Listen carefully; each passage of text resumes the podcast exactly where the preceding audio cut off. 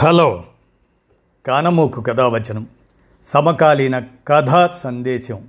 ఈ శీర్షికన పోలవరపు పుష్పవతి ఆమె రచించినటువంటి కథ రాణీహారం అనేదాన్ని మీ కానమోకు కథావచన శ్రోతలకు ఇప్పుడు మీ కానమోకు స్వరంలో వినిపిస్తాను. వినండి. రాణీహారం ఇక వినండి.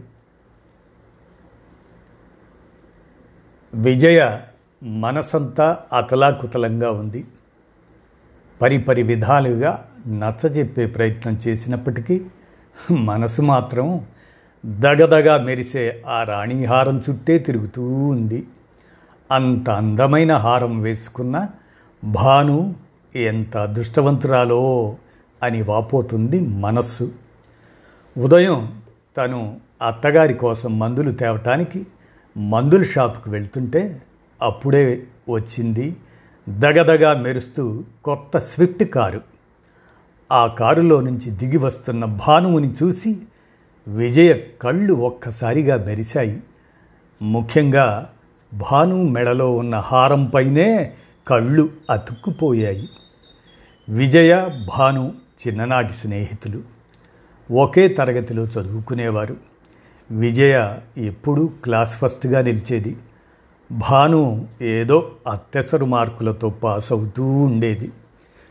పై చదువులు చదివాక ఇద్దరూ ఉద్యోగాల్లో చేరారు.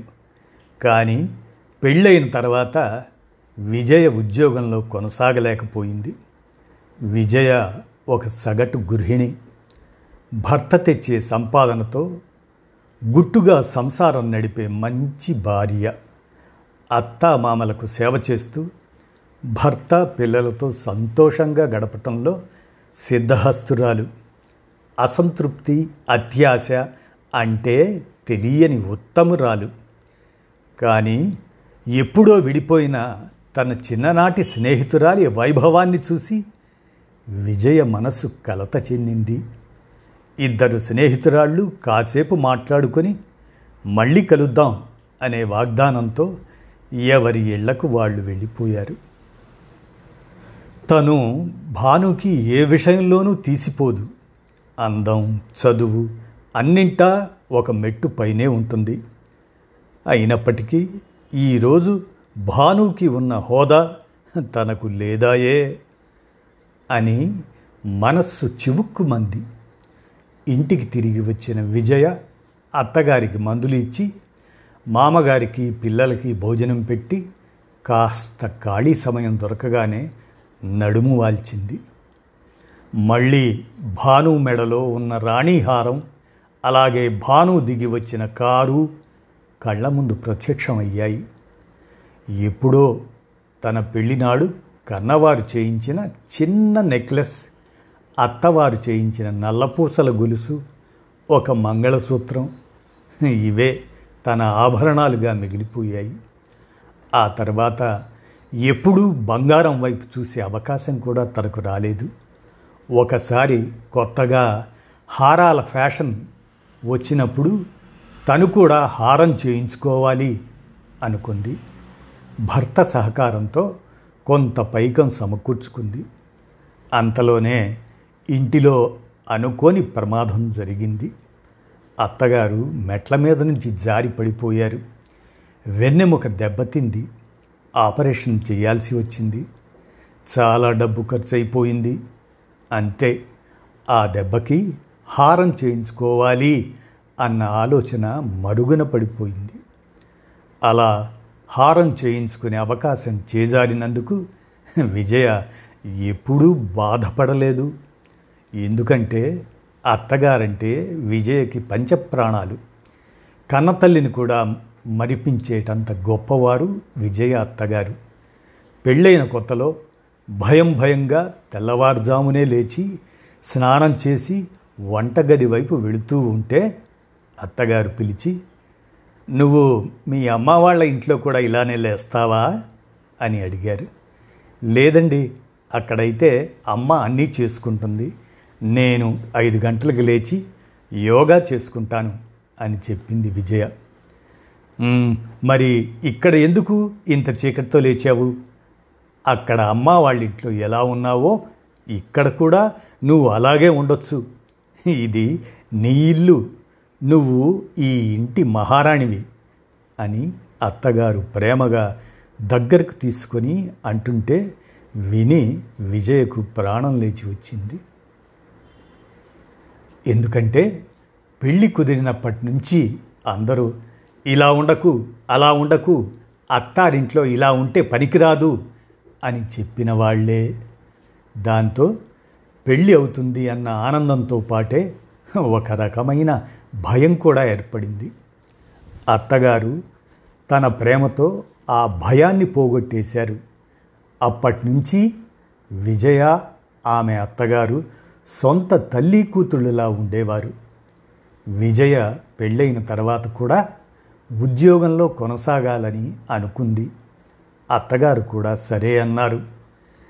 కానీ వెంటనే గర్భం దాల్చడంతో ఉద్యోగం చేసే ఉద్దేశం విరమించుకుంది.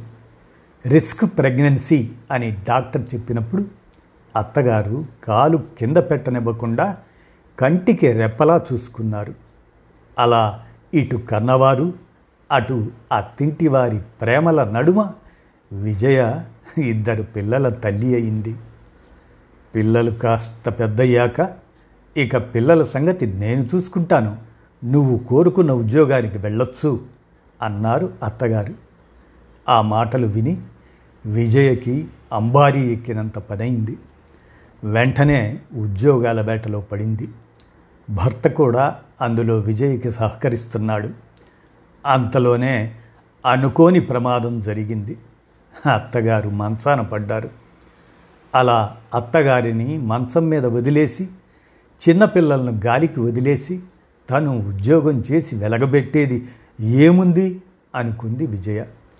పరిస్థితులు అనుకూలిస్తే ఉద్యోగం ఎప్పుడైనా చేయొచ్చు కానీ ఉద్యోగం చేయాలన్న తన సరదా కోసం స్వర్గం లాంటి తన ఇంటిని అస్తవ్యస్తం చేయటం ఇష్టం లేక ఉద్యోగం చేసే ఆలోచనని మరోసారి విరమించుకుంది. అయినా విజయ ఎప్పుడూ బాధపడలేదు. మంచం మీద ఉన్న అత్తగారిని కన్న తల్లిలా చూసుకుంటుంది. అత్తగారు కూడా తనకి అంతే ప్రేమ పంచిపెట్టారు మరి. పిల్లల బాగోగులు చూసుకుంటూ మామగారి ప్రేమాభిమానాలు పొందుతూ భర్తని అన్ని విధాలా సంతోషపెడుతూ ఎంతో సంతోషంగా గడిపేసింది ఇప్పటి వరకు. కానీ బంగారానికి ఉన్న ఆకర్షణే వేరు. మహామహులే ఆ ఆకర్షణ నుంచి బయటపడలేరు. అందుకేనేమో ఈరోజు భాను మెడలో హారం చూసి విజయ మనసు కలత చెందింది. ఆ క్షణం నేను జీవితంలో అనుకున్నది ఏదీ పొందలేకపోయాను అనే ఒక న్యూనతాభావం విజయ మనసులో ఆవిర్భవించింది. ఎందుకో అది తన చేతకాని తనమే అనుకుంది. అలా అనుకున్నది మొదలు చిరాకు పడటం ప్రారంభించింది. ఆ చిరాకు ఎవరి మీదో తెలియక ఇంటిలో గిన్నెల పైన చూపించటం మొదలుపెట్టింది. ఎప్పుడూ లేనిది వంటగది నుంచి గిన్నెల శబ్దం రావటం అలాగే తరచూ వాళ్ళు వీళ్ళు కొనుక్కునే బంగారాలు ఆస్తుల గురించి వర్ణించడంతో విజయ భర్త ప్రకాష్కి విజయ చిరాకుకి కారణం అర్థమైంది. విజయ ఒకప్పుడు హారం కొనుక్కోవడానికి ప్రయత్నించిన విషయం గుర్తుకు వచ్చింది. మనసులో ఎంతో బాధపడ్డాడు. నిజమే కదా పెళ్ళయింది మొదలు తను విజయ నుంచి ఎన్నో సహాయ సహకారాలు పొందాడు. కానీ తిరిగి తన కోసం ఏమీ చేయలేకపోయాడు. అందుకే ఈసారి ఎలాగైనా దసరాకి ప్రావిడెంట్ ఫండ్ లోన్ పెట్టి విజయకు తను కోరుకున్న హారం చేయించాలి అని గట్టిగా నిర్ణయించుకున్నాడు. అలా జరిగిన కొద్ది రోజులకే భాను విజయ్ ఇంటికి వచ్చింది. ఆ రోజు సెలవు దినం కావడంతో విజయ విజయ భర్త పిల్లలు అందరూ ఇంట్లోనే ఉన్నారు. విజయ అత్తగారు విజయ తనకు చేసే సేవలను భానుతో చెబుతూ విజయ లేకుంటే తాను ఈరోజు ప్రాణాలతో ఉండేదాన్ని కాదంటూ కంటతడి పెట్టుకున్నారు. మామగారైతే విజయ గొప్పతనం గురించి పదే పదే చెబుతూ విజయ మా ఇంటి ఇలవేల్పు అని కొనియాడారు. భర్త పిల్లలు కూడా విజయ్ చుట్టూ తిరుగుతూ విజయ్ లేకపోతే వాళ్ళ అస్తిత్వమే లేదు అన్నట్లు ప్రవర్తించారు. అది చూసిన భానుకి అసూయగా అనిపించింది. మధ్యాహ్నం భోజనాలయ్యాక అందరూ కాస్త విశ్రాంతి తీసుకుంటున్నారు. విజయకి భానుకి కాస్త ఏకాంతం లభించింది. ఇద్దరూ పైన గదిలోకి వెళ్ళి చిన్ననాటి విషయాలు ముచ్చటించుకుంటున్నారు. అప్పుడు విజయ భానుతో నీ లైఫ్ సక్సెస్ అయింది. మంచి ఉద్యోగం చేసుకుంటున్నావు. కానీ నా చదువు వృధాగా మూలపడిపోయింది. నేను కూడా నీలాగే ఉద్యోగం చెయ్యాలనుకున్నాను. కానీ పరిస్థితులు నాకు అనుకూలించలేదు అంది బాధపడుతూ. ఆ మాటలు విన్న భాను తన ముఖంలో ఎన్నో రంగులు మారాయి. కాసేపు మౌనంగా ఉండి అంది. అదేంటి విజయ? నీ చదువు వృధా అయిందని ఎలా అనుకుంటున్నావు? ముమ్మాటికి కాదు. చదువు మనకి సరైన నడవడికతో పాటు సరైన సమయంలో సరైన నిర్ణయాలు తీసుకోవటం కూడా నేర్పిస్తుంది. నువ్వు నీ సంసారం పట్ల సరైన నిర్ణయాలు తీసుకున్నావు. నిన్ను అభిమానించే వాళ్ళని నీ జీవితంలో మొదటి స్థానంలో ఉంచావు. అందుకే వాళ్ళ హృదయాలలో మహారాణిగా నిలిచావు. అదే గనక చేయకుంటే నువ్వు కూడా నాలాగే ఒంటరిగా మిగిలిపోయి ఉండేదానివి. అంది. కొంత మౌనం తర్వాత పెళ్ళైన కొత్తలో మా వారు బెంగళూరులో నేను వైజాగ్లో జాబ్ చేసేవాళ్ళం. మా వారు నన్ను వైజాగ్లో జాబ్ మానేసి బెంగళూరు వచ్చేయమన్నారు. అక్కడ మరో జాబ్ చేసుకోవచ్చు అని కూడా అన్నారు. ఆయన చదువుకి ఇక్కడ సరైన జాబులు దొరకవు కాబట్టి నన్నే బెంగళూరు వచ్చేయమన్నారు. కానీ నేను ససేమిరా ఒప్పుకోలేదు. నా ఈగో అడ్డుపడింది. నా జాబ్ సీనియారిటీ పోతుందని బెంగళూరు రాను అని చెప్పేశాను. అలా వైజాగ్లో నేను బెంగళూరులో మావారు చాలా కాలం ఉండిపోయాం. వైజాగ్ సొంత ఊరు కనుక అత్తగారు మామగారు నాతోనే ఉండేవారు. అత్తగారికి కీళ్ళవాతం నడవటానికి చాలా బాధపడేవారు. అయినా ఎలాగోలా పాపం పనులు చేసుకునేవారు. మామగారు కూడా ఆస్తమాతో బాధపడేవారు. నేను ఆఫీస్ నుంచి వచ్చేసరికి వారిద్దరి అవస్థ చూసి నాకు చిరాకు అనిపించేది వాళ్ళని జాగ్రత్తగా చూసుకోవలసింది పోయి వాళ్ళని విడిచిపెట్టి నేను హాస్టల్కి వెళ్ళిపోతాను అని మా వారితో చెప్పాను.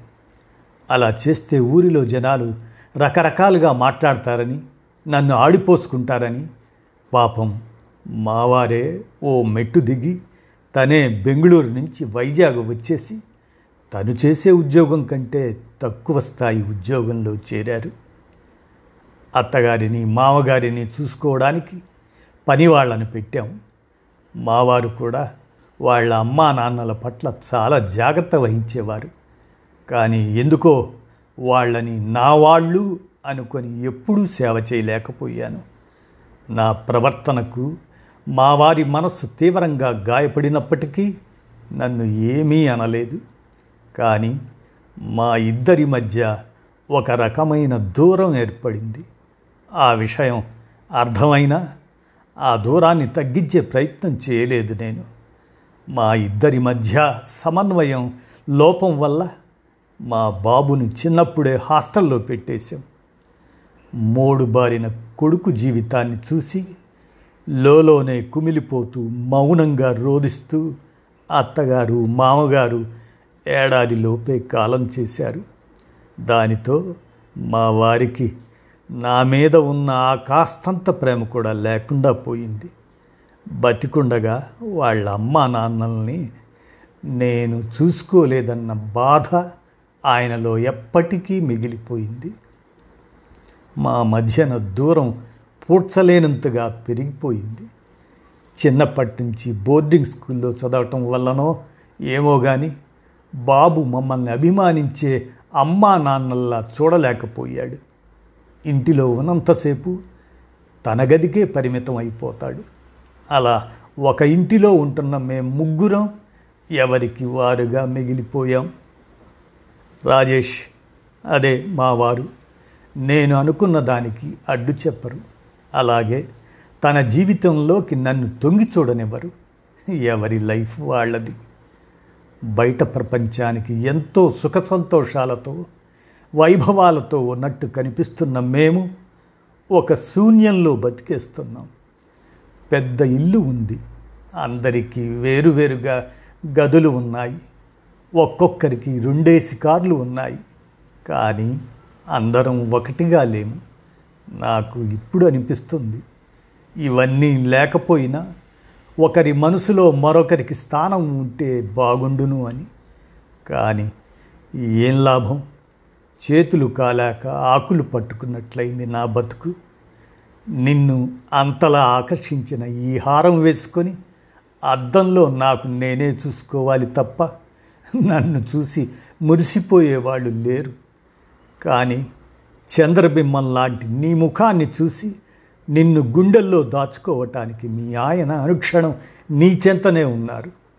ఇప్పుడు చెప్పు విజయ నేను సంపాదించింది గొప్పదా? నువ్వు సంపాదించింది గొప్పదా? నీ చదువు పనికి వచ్చిందా? నా చదువు పనికి వచ్చిందా? నీది కదా అసలైన సంపాదన.